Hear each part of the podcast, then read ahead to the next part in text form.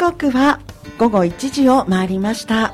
メディカルセンタードクター鳥居の心と体の SDGs のお時間です。横浜市金沢区鳥居泌尿器科内科院長の鳥居慎一郎先生と世界を旅するマルチタレントのアリンコさんとお届けいたします。ナビゲーターは溝呂彩子です。今日もよろしくお願いいたします。まあ、よろしくお願いします。はいということでね、ドクター鳥居の心と体の SDGs、皆様の持続的な健康を目指して、今日もやっていきたいと思います。はい、MC のアリンコです。海が近い自然豊かな金沢区。金沢区にはいろいろな人が住んでいます。そして仕事をしています。横浜の南金沢区の人と人、地域と地域の点と点をつなげる。過去、現在、未来の信頼の架け橋を作る。ゆるい健康番組やっていきましょう。ということでアリンコもお手伝いさせていただいています。はい、えー、もう今日はね1月11日ということで、い。もうお正月が終わってねうん。10日経ちますけれども、ちょっと食べ過ぎてしまったかなって嫌いもありますが、まあ、昨日も食べ過ぎたかもしれないけど、昨日はね私たち新年会をさせていただいて、はい、あのこの加盟店さんでもあるね、うん。ちゃんごさん、ジャンゴね。はい。農研大のはい、焼そうそう、肉ちゃんごさんですはい。ね、伺わせていただいてね、サムサムギョプサルね。うんサムギョプサル。サムギョプサル。美味しかった。サムゲタンは予約制でしたね。そうでしたね、そうでした。はい、ということで、ね、ロースとかもとても美味しかったですよね。そう美味しかったですね。あのニンニクをねたくさんいただいたので、うん。あのパワーもついておりますけれども、パワーもついておりだから、ますけど。だから今日みんなマスクしてるね。よりよりマスクを。うんしっかりとね匂いが漏れないようはいにというか、はい、あのパワーをいただいたところでね、今日もあの楽しくお届けしていきたいと思います。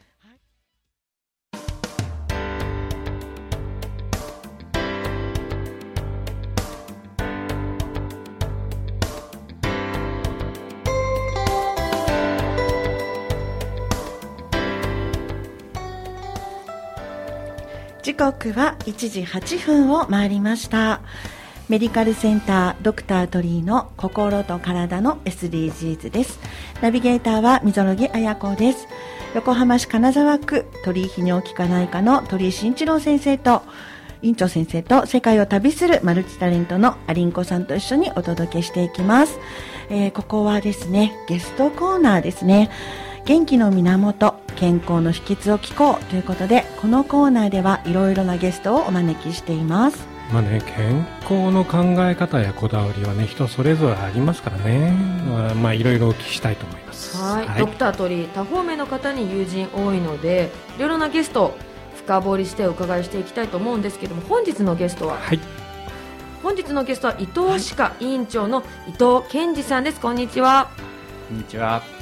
よろしくお願いいたします。よろしくお願いします。まあ、金沢区のね、クリニックビル、僕も取引200区もここにあるんですけれども、まあ、眼科、歯科、皮膚科、産婦人科、耳鼻科、まあ、整形外科がねうん、中村整形っていうのが、まあ、超有名なね、はあの、集めて、人を集めて、あの、クリニックビルっていうのを作って、あの、かな、えー、カマリアいはい。でやっているという形になってますね。車も50台、はい、駐車場があるんですそうですね。あの車で来ていただくには余裕を持って来ていただけるのではないかと思いますね。うん。なんかはい。クリニックビルっていうのが、うん。あんまり馴染みがないんですけれども結構あるものなんですか？まあ最近増えてきたんじゃないかなと思いますよね。先生これもあの金沢区ということですが、うん。最寄りの駅とすると金沢文結構の金金沢文庫。金沢文庫ですね。から徒歩になりますね。はい、伊藤さんは、えっと、その中で歯科をされているんですよね、そうですね。はい。あのーまあ歯科全般ですね。あのうんうんうんー歯周病から口腔外科もまあ一部やってという感じで、まあ今年で20年ですかね。おー20年になります。20年素晴らしい開業して20 20年年ということではいと大学は、えっと、鶴見大学の歯学科をだ出られているということなんですけれどもこの職業に就いたきっかけとかは何なんですか？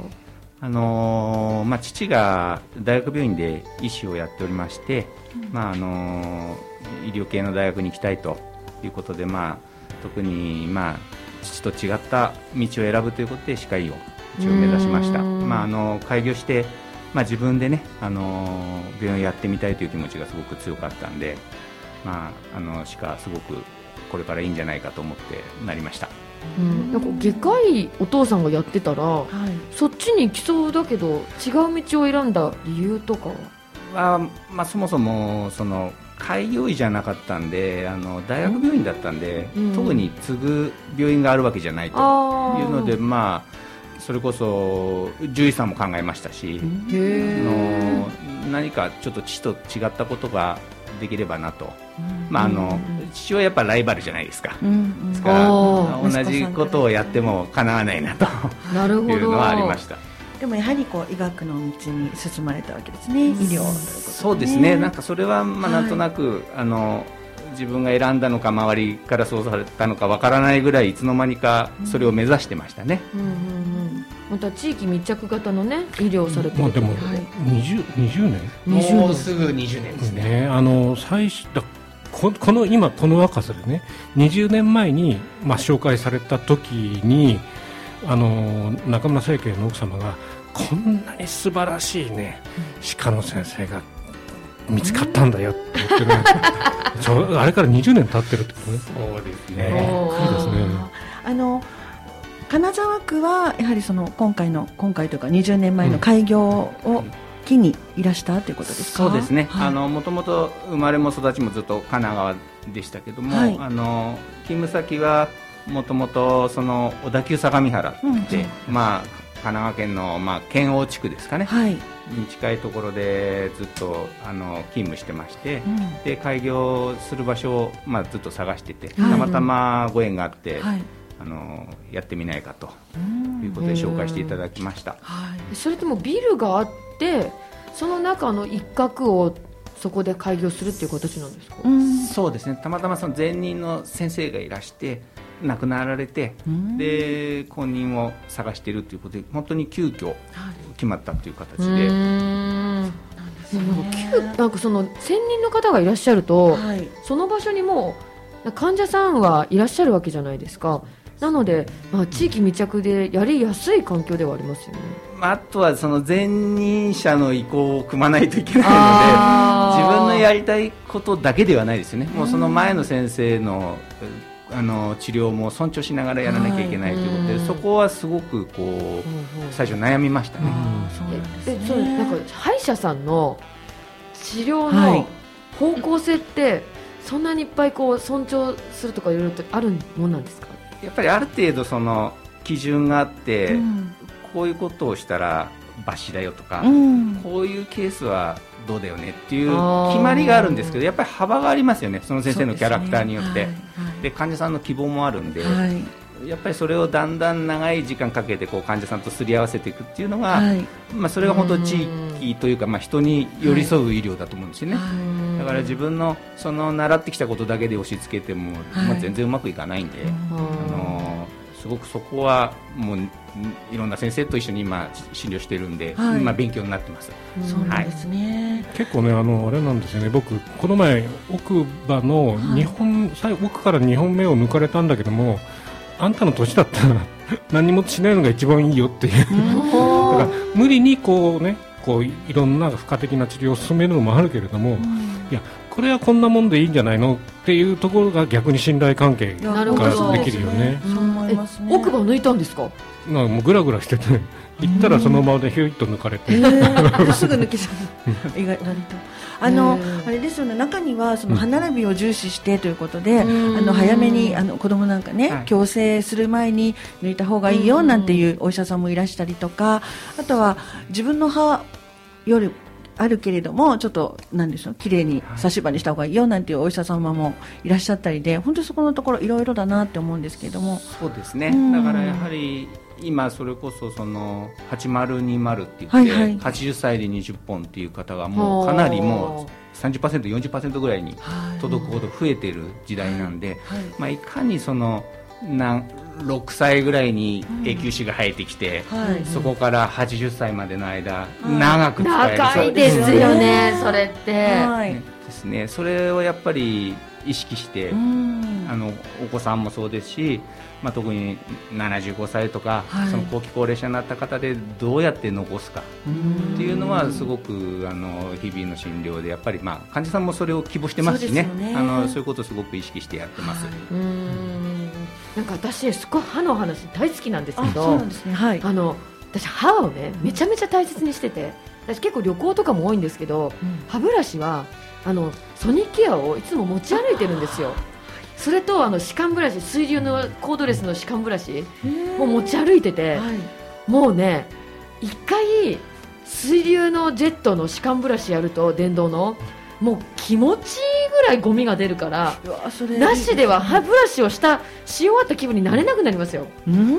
なんかね五穀米みたいにいろんなものが出てくる出て。く るでもそれいいですね自分で。歯間ブラシのジェットって。ジェットいいです。なんか使いやすいです。ソニーケアもすごくいいそですれ系いいですよね。僕もやっぱり海外行くと必ず持ってって、はい。やっぱりその細かいその水流と、うん。その要は気泡が弾けてキャビテーションって言ってそれでこう表面の歯垢を落とすんですね、うん。で歯が本当にツルツルになるんですよね、なるなるなあれは本当にすごくいいと思います。ね本当にね大好きなんですよ私。で最後にリステリンみたいな。あもうね完璧です完ね璧みたいなこの完璧感がまた気持ちいいみたいな。綺麗だもんね。結構ね綺麗だし審美視覚が好きなんで、だから今日お会いできるのすごい楽しみにしてます、はいそうですね。やっぱ歯は本当大事ですよね。す。まあねということでいろんなお話してるんですけど。はい。みぞりさん後半いきますかじゃあ、あそうですね。そうですね。後半後半はあの先生のいろいろなプライベートなこととかね。あのそうですね、はい。お伺いしたいな趣味多彩だからね。多彩ですよね。あの運動全般という。もうあの本当にですね。皆さんに見ていただけないのでちょっと残念ですけれどもすごくあの健康的でそううん。太陽を浴びてて 本当そうです。なんか爽やかな感じのはいはい。おしゃれさんって感はいじですよね、そうですね。スポーツマンっていう感じですけれども。ね。はい。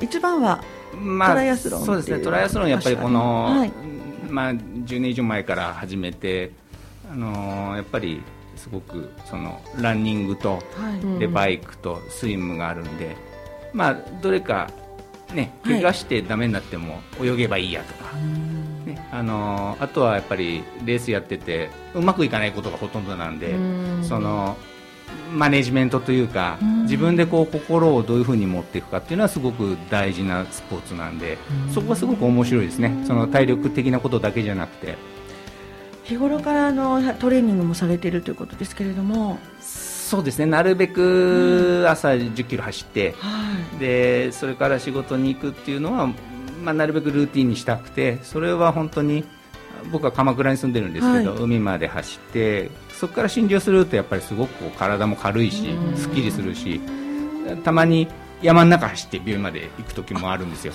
つながってるもんね。はい。うん。そうですよね。そうするとだからあの熊野神社ってあるんですけど、はい。山の中に。そこなんか本当に霧がかかっててあの誰もいない時に朝こうパッとお参りしてうん。病院に行くとすごく霧通しを走ってくるんですけど、はい。気持ちすうん、すごく気持ちいいです。こういう健康的な人に見てもらうと、はい。なんかけんなんかいい歯になれそうな気がしますよね。なんかいい気がそうそう。周りをあの囲まれているような気がしますし、鳥はい。先生も健康とかは気使ったりとかはしてますか？もう健康でも朝10キロ走れないと思うけど あすごいですよね。あのどのぐらいの時間で走るんですか？まあ大体55分とかそのぐらいです。あーはい、大体1キロ5分ちょっとか5分10分ぐらいで。うんうんで、あうん。でしょうね。またあの金沢区でも金沢あのシーサイドトライアスロンっていうのがあるんですよね。シーサイドトライアスロンっていう結構その距離は短くて入門編のトライアスロンがあってすごく人気があって、うんうんうんあの泳ぐのはえっとそのう八景島の中の港ですかね。そこで少し泳いで、うんうんうんそれからランニングしてああの自転車はあのモノレールの下ですね。そこをずっと走って。であの普段通れないあの橋を渡れるんですよ。うんそれで戻ってきて今度あの八景島の中を走るんですごくなかなかいいロケーションで。ロケーションも参加されたん僕です1回だけで出ました、はい、あタイムはどれぐらいだったんですか？タイムでも短いやつだったんで1時間ちょっとだと思います。1時間ちょっとでできるそれは距離が短いんですあのスプリントって言って少し長い本当にアイアンマンっていうレースだと10時間かかるレースもあれば、短くて1時間ぐらいのレースもあるんであんまりその長い距離は交通規制なんかの問題もあるんでなかなか都市で開催できないんですよね。だからもう一つトライアスロンあるのはオッパマの日産のコースがあの全部クローズコースになりますからそこで、まあ、海あんまりあれですけど泳いで、でテストコースを自転車で走るんですよ。でそれも結構伝統ありますよ。もう長いこと、あのやってますこれオッねパマも入るんだよね。はいそうです、うん。金沢区とオッパマとね磯子区と、はい。そこもすごくね普段入れないところですから、うん。ね、なかなか面白いレースだと。結構なんかこの神奈川でもトライアスロンってされてるんですねいろんなところそうですね。金沢区でも、うん。ありね横浜もありますしね、うん。うんうんうんあとあの、はい。先生釣りもね。ああそうなんです、はい。金沢区のそうです。あの金沢区の、はいあの野島の目の前の乗り棚でスズキがたくさん釣れる場所がありましてそこにシーカヤックではい。釣りをするっていうのを結構何年か前からやってて。私シーカヤックで釣りっていうのがあまり想像つかないんですけど、こう釣ってる時になんか大バランス崩してでもそういうこともありますよ。あるんですでも逆に大きな魚を釣るとですね、はい。あの魚に船が引っ張られるんですよ、うんでそれが楽しいんですよあうん。そうなんですね。魚に導かれるような。で導かれる。導かれてる。まああごめんなさい。違いましたと魚がちょっと弱ってくれるんですよね。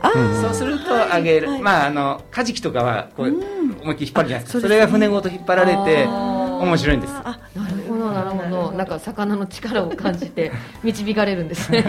そうですね。いいところまで連れてってくれるとい。いです、えで、ね。そのなんか伊藤さんがすごく釣りが得意で、うん。あの金沢区の八景島あのジェットコースターの下らしあうん。らへんが、ポイントがね。はい。チャンプポイントはい、チャンプポインイントっていう名前を僕らの友達がつけてくれてよくあのチャンプさんチャンプさんって言そわれての由来は何なんです由来は第1回東京湾のシーバス大会って言って鈴木釣りの大会がありまして、それが、えーっと千葉の方で富津岬であったんですけど、はい。それの第1回で僕はたまたま優勝してしまってすごいそれでねおめでとうございます。はいすごく昔の話なんですうんうんうんでもね優勝するなんて素晴らしいと思うんですけどなんかあの今はねそのチャンプポイントもそうですけどあのサップに乗ってまた今。そうですねやられてる方は、はい。あでもあ僕はねそ先生も。こまでそんなにやらないんですけどあサップは。ではい。でも皆さんそのサップで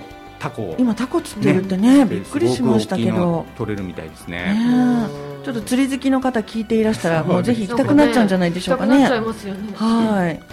なかなかタコ釣れるなんてね。もうね一匹釣れればもういいお土産ですからね。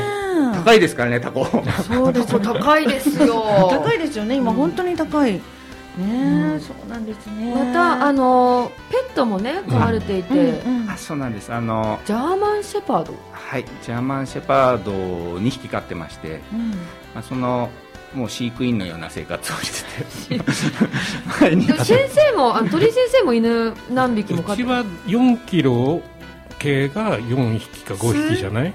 でも40キロ2頭ってまあうん高いやっぱでかいのは大きかったねですねですね。はい。で例えばまあ警察犬ですもんね。そうですだからちょっと最初の犬は訓練出したりなんかしましたけど、うん。今はもう自分で全部、うん。あのうん。ね多少訓練して、うん。で自転車なんかで散歩行くと、うん。まああの坂道でも漕がないで登ってっちゃうぐらいなんですよ。だから本当にもうあの車が避けるぐらいすごいスピードで走るんで、そうなんですね。あのなかなかこれはこれであのすごいだん 醍醐味のあるあのペットだと思います。まあ本当狼みたいな犬なんで、うん。ああの先生あのねワンちゃんもそうですけど今私これ見てあのすごく教えてもらいたいのはこのプチ断食をしたりしてってあ。内臓を休めたりっていうことでご自身の健康管理にもあそうですね。ねあのー相当気を配ってらっしゃるのかなと、そうなんです、はい。あの友達がそのコールドプレスジュースっていうのをやってて。あはい。前鳥居先生も飲まれてましたよあねのねあの前の番組でねゲストで呼びこうこうのりですね。はいはいはいはい。あれ美味しいんだよね。美味しかったですねすごく。あれで断食できるんだったら。そうなんです。うん。それの断食のそのプログラムみたいなのがあって、はい。それで1日に10本ぐらいそれを飲むんですよ。う。ん。でその間にまあお水飲んだりうんしてるんですけど、そうするとやっぱりその消化するのってやっぱエネルギー使うんですよね。はい。で体もすごい疲れるんで。はい。例えばこうお正月でね、あの暴飲暴食の後と ちか、はい。皆さんやるんですよ。はい。そうするとまあ痩せるっていうよりは内内臓がこうえーリセットされる。という形ですごくこうランニングの時みたいな感じですよね。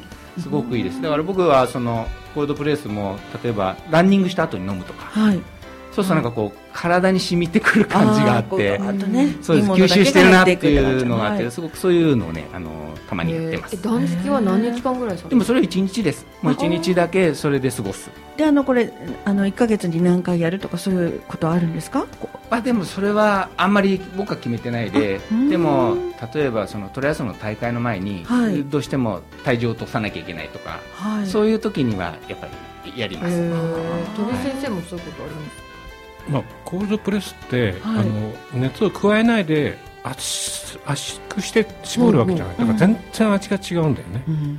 え熱を熱を加えてるんですか他の加えまあでもこう、はい。プレスプレスなんで、うん。プレスなんでそれで多分非常にいい成分が残るっていう、なるほど。なるんじゃないかな、美味しかったですもんね。なんか、うん。あの植物そのものとかフルーツそのものの味がしっかり残って、なんか凝縮したスープみたいな。なんか飲み物っていうよりはスープみたいなうん。感覚でしたね、なんか冷たい。美味しかった。そうなんですね。ね。あれもだから本当にそのはい。ビーツとか、はい。あねはいはい。結構珍しいね、うんうん。あの生姜とか入ってはい。体を温めたりとか,、温めたりとかすねごくいろんな作用がねあって、はい。うんいいですね。やっぱ先生はこうね歯から体の健康ということもねいろいろ考えていらっしゃってるでしょうし実践もしてらっしゃる鳥居先生もそうでしょうけどまあいろいろとあの病院に行って先生にご相談なんかもできたりするのかしらね。そうですね。もうすごいあの で全然関係ない、い、ろんな話を患者さんとさせてもらってるんで、ね。はい。あの元気になっていただければ、うん。はい。まあなんかこう地域密着だからできる、うん。このお客さんお客さん患者さんとのうん。付き合い方の距離感がなんかこう自由があっていいですよね。ねうん。はい、もう町のお医者様お二人前にしてますけどもね、はい、あのちょっと頼りになるなと思いますし、一度伺いたいなってね、思いました。今お話伺ってありがとうございました。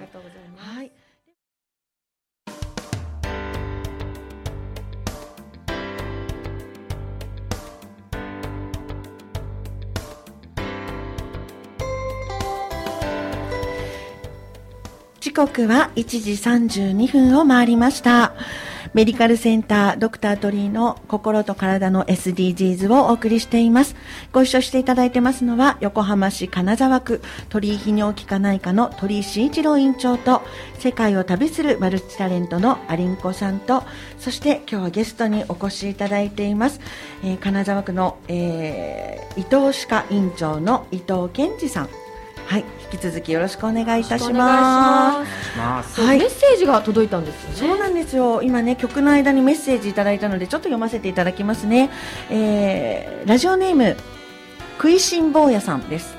はい、えーゴールドプレス気になります。プチ断食したいです。ということですね。コールドプレスですね。はい、はい。あ私ゴールドって言いました。失礼しました。輝いてました。大変失礼しました。コールドプレスですねそうですね。はい。コールドプレスジュース、えっ、と、うん。確か鳥居先生も、はい。伊藤さんもあの購入されお友達のはい。サンシャインジュースさんでしたよね。そうです、はい、ゴールドプレあこのコールドプレスはいろいろとコールドプレス失礼しました。いろいろと種類があるということですけれどもこのサンシャインジュースという会社さん、うん。会社名ですね、そちらでちょっとインターネットなどでググっていただいてえお申し込みいただいたりとかうんうん。できるんでしょうかオンラインね。でも購入できましたよね。ね。定期定期購入あの形になってるね、はい、うん。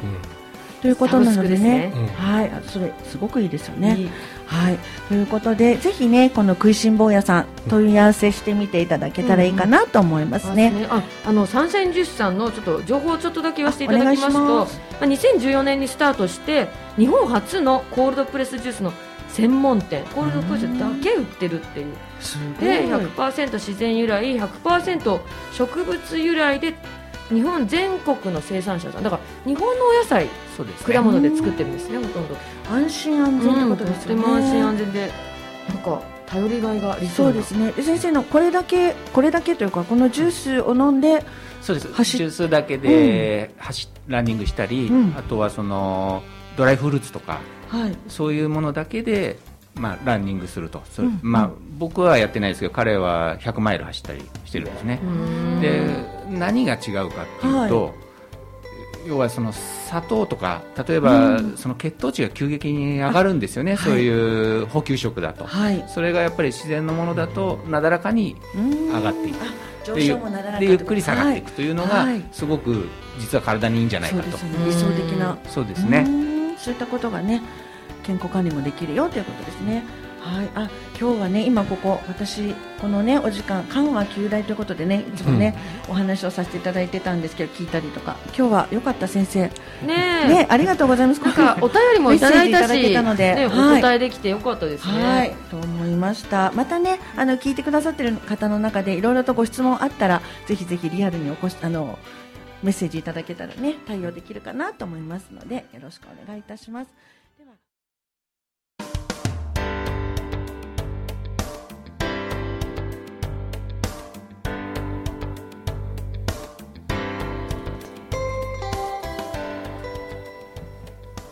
時刻は1時40分を回りました。メディカルセンタードクタートリーの心と体の SDGs です。横浜市金沢区鳥居泌尿器科内科の鳥居慎一郎院長先生と世界を旅するマルチタレントのアリンコさんとそして今日は伊藤歯科医の伊藤健二先生とご一緒させていただいています、えーここからはですねドクタートリーの何でも医療相談室のコーナーです。ということでね、はい。患者様のいろいろな質問を受けて答えていくというコーナーで、まあね、実際の質問も受けるするんですけども今日の質問はどうしましょうか、ね、今日ねあの、うん。せっかくしドデンティスト歯科のね伊藤先生来てるんで、はい。まあ、全身的にね例えばこれどうやって歯科とこう内いわゆる内科と関係してるようなね病気があるかなみたいなうんうん。ことに関してはなんか一般的にちょっとお聞きしたいなと思ってるんですけれども。うんそうですね。あのやっぱり年齢重ねていくそうで上ですね、はい。まあ、特にうちのクリニックビルの話ですと、うんはい。やっぱり整形外科あるんで、はい。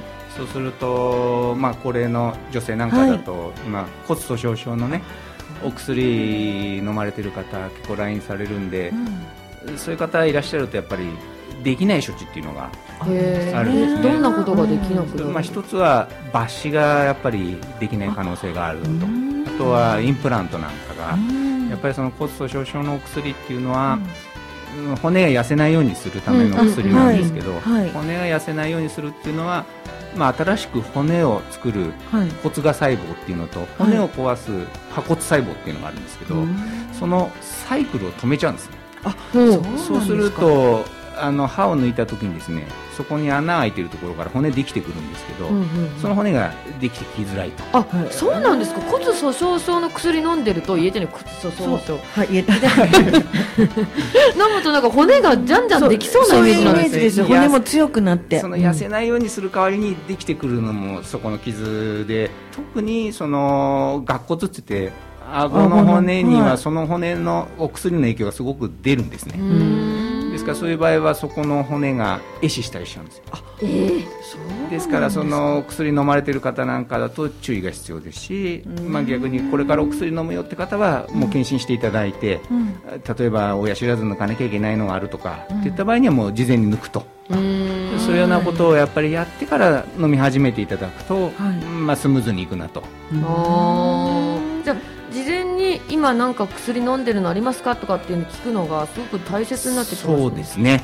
ですねでもう一つ骨粗しょう症の場合は注射を打ってる方も結構いらっしゃるんで注射だとその薬手帳に乗っからないんでね。それはやっぱりもう先生にぜひうん。担当の先生に言っていただいて、うん。注射打ってるんだよと、うん必要ですねそういうこと。すごくね、はい。あのー結構見落としがちではい。大事だと思います、そうですまあ、ね。結構ねあの泌尿器科だと頻尿の薬で口が乾くって抗コリン薬使うんで唾液が出ないっていうのがあるんですよ。そうすると今度唾液が出ないことによって病気になるっていうのもあって、はい。まああのねこれ商品持ってきてもらってるんだけども、はい。そうですね。キシリトール今日のキシリトール X99 というあのキャンディーですよねシュガーレスの、そうですね。新感覚キシリトールキャンディーということでシュガーフリー。でやっぱキシリトールの場合はそのもう虫歯にならないと、はい。あと予防にもなるんじゃないかと。あうん。と再石灰化も起こるんだとうん。いうのを言われてるんで、まあ、その特に口乾いてる人なんかは、はいね、あのこれ入れると唾液も出ますし、うん。で冷たい感じもあるじゃないであすか。そうでした。ひんやりしてましたね、うん。さっきあのちょっといただいたら。そうするとすごくやっぱりその、ねはい。あの喉が渇いたり、はい。口がそのベロがピリピリするとかそういう方なんかにもうん。割と飴の代わりにねうん。舐めていただくのは、うんうんうんまあ、あの健康面でもいいんじゃないかなとね、私たちも先ほどいただいたんですけどいろんな味があるんですけれどもねコーラ味うん。あのグレープ味とあとはフローズンヨーグルト味にミント味とレモン味ということでさっき私あのレモン味食べ食べさせてもらったんですけどうん。なんか氷砂糖の飴のちっちゃい版みたいで食べやすいですよね。そうですね、うん。ガムは結構、ね、はいはい。多いですけど、そうですね。キシリトールのこういう本当にあのキシリトールだけのキャンディーっていうのはなかなか少ないと思うんで、これあのねキシリトールっていうことだから飴で飴だとちょっとね虫歯になっちゃうんじゃないかなって思いますけれどもこれだと安心ですよね。ね。甘いですし。お医者さんもあのおすすめならばもうぜひこれ、はい。ちっちゃいお子さんからおと、うんうんうん。ねおじいちゃんおばあちゃんまでいいかななんて思うんだけど科でも購入できるってことなんですか、そうですね、ん。あの一応あの待合室にねあの、うん。全種類揃えて置いてあります。ははいいぜひ気になる方はねお求めいただけたらいいかなと思いますね。いすよね。はい。一度ちょっとね味わってほしいなと思いますね、うんうん。先生いろいろとありがとうございます。ありがとうございます。はい。まああのーそうですね。そろそろこのお時間もね番組今日今週も終わりに近づいてまいりましたけれども、いかがですか？あの一個私先生あの、えっ、と成人の検診っていうのがね、はい。横浜市で推奨されているのがあるんですよね、はい、ではいあの先生のところに行ったらさっきのそうですね。検査ができる検診もやっておりますので、あの電話していただければ、はい。あの年齢がいくつまで出ましたいやあのね75歳からはい。検診があるとか、こうあはがきが来ますので、はい。あのそれをお持ちいただいて電話していただければと思います。75歳以上の方ですね、うちの母が、うんあのちょうど今日その検診横浜市の検診を受ける日で、うちの家って年齢あのオープンにしてないんですよ75歳以上だったってことが今すぐ分かりました あでも偉いですね。ちゃんと、うん、うん。ねそうですね、うん、行かれるっていうことはね。やっぱり一人一人の健康のこう意識とか、まあうん先生もそうですけれども、やっぱうん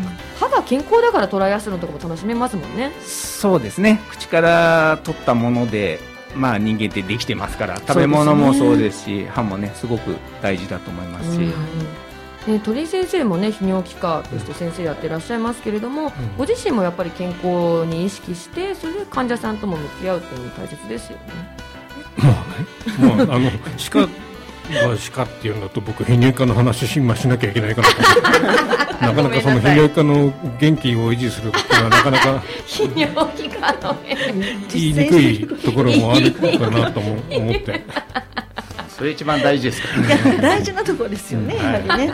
そういう点はですけど、あの今日本当にあの、先生お二人いらしてくださってるので、そのクリニックでね、うん。クリニックビルがこの7つも科があって、病院があってということで、あの一箇所だけじゃなくて気になったところいろいろと回れそうな気がして、すごくね区にこの金沢区の方いいなって思いましたけれども、まあ本当にね、あの自分の疾患、病気だけじゃなくて、うん。他の科もまあ気軽にねこう、はいこうやって顔が出てくれるデンティスト歯科医だと、はい。あ紹介しやすいじゃないですか。そうですね。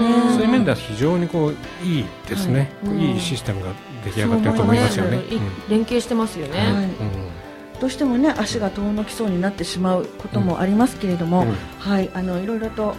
はい、その辺もね勉強になりましたけれども気になる方はねこの金沢区のクリニックビルで検索していくと、はいまたあの情報を掴んでいただけるかなというふうに思います。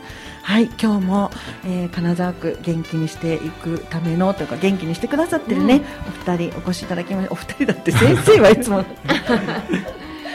お越しいただきまして本当にありがとうございました。また来週ですね。はい来週は10来週8日18日ですね。ね、また1時からこの番組をお送りさせていただきます。はい今日はですねそろそろこのお時間終わりにさせていただきますがこの番組は医療法人社団湘南太陽会鳥居泌尿器科内科の提供でお送りいたしました。鳥居先生伊藤先生アリンコちゃんありがとうございまありした。ありがとうございました。はい